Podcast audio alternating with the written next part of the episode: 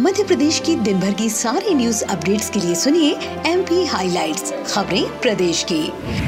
प्रधानमंत्री श्री नरेंद्र मोदी ने PSA oxygen संयंत्र कार्यक्रम में पीएम केयर्स के अंतर्गत प्रदेश के जेपी अस्पताल भोपाल में निर्मित एक एक हज़ार एलपीएम क्षमता के दो पीएसए प्लांट का वर्चुअली उद्घाटन किया। इस अवसर पर मुख्यमंत्री श्री शिवराज सिंह चौहान भी भोपाल से शामिल हुए। आज देश भर में अनेक नए ऑक्सीजन प्लांट्स का लोकार्पण ये देश के अलग अलग राज्यों में ऑक्सीजन प्लांट की नई सुविधा के लिए मैं आप सभी को, देशवासियों को बहुत बहुत बधाई देता हूँ।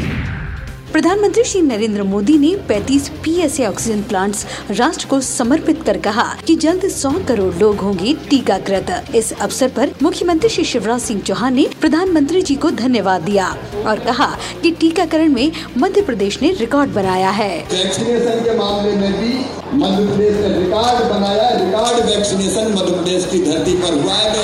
स्वास्थ्य कर्मियों को, डॉक्टर्स को समाज सेवियों को, जनता जनार्दन को, उसके लिए बहुत बहुत बधाई देता हूँ और प्रधानमंत्री जी को मैं धन्यवाद देता हूँ। फ्री में उन्होंने वैक्सीन दी है। धन्यवाद मोदी जी। मुख्यमंत्री श्री शिवराज सिंह चौहान ने प्रधानमंत्री श्री नरेंद्र मोदी जी को बहुत बहुत बधाई देते हुए कहा कि गवर्नेंस हेड के रूप में भी श्री मोदी जी ने मुख्यमंत्री और प्रधानमंत्री दोनों पदों पर रहते हुए 20 साल पूर्ण किए हैं। गुजरात के मुख्यमंत्री के रूप में विकास जन कल्याण और स्वराज का जो मॉडल उन्होंने दिया वो दुनिया में छा गया। श्रीमान नरेंद्र मोदी जी को बहुत बहुत बधाइयाँ देता हूँ। गवर्नेंस हेड के रूप में मुख्यमंत्री और प्रधानमंत्री दोनों पदों पर रहते हुए उन्हें 20 साल पूरे किए हैं। गुजरात का विकास जन कल्याण और स्वराज गुजरात मॉडल बन के दुनिया में छा गया। प्रदेश के राज्यपाल श्री मंगू भाई पटेल ने आज अमरकंटक में आयोजित बैठक में कहा कि शासन द्वारा संचालित कल्याणकारी योजनाओं का लाभ सबसे पहले जो सबसे ज़्यादा गरीब है, उन्हें मिलना चाहिए। उन्होंने कहा कि कल्याणकारी योजनाओं की शुरुआत सबसे ज़्यादा गरीब लोगों से होनी चाहिए।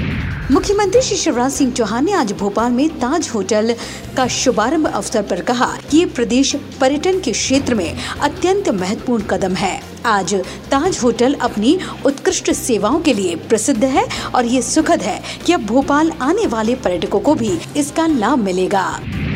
मुख्यमंत्री श्री शिवराज सिंह चौहान ने आज मिंटो हॉल भोपाल में मुख्यमंत्री कोविड 19 बाल सेवा योजना के बाल हितग्राहियों को आर्थिक सहायता प्रदान की।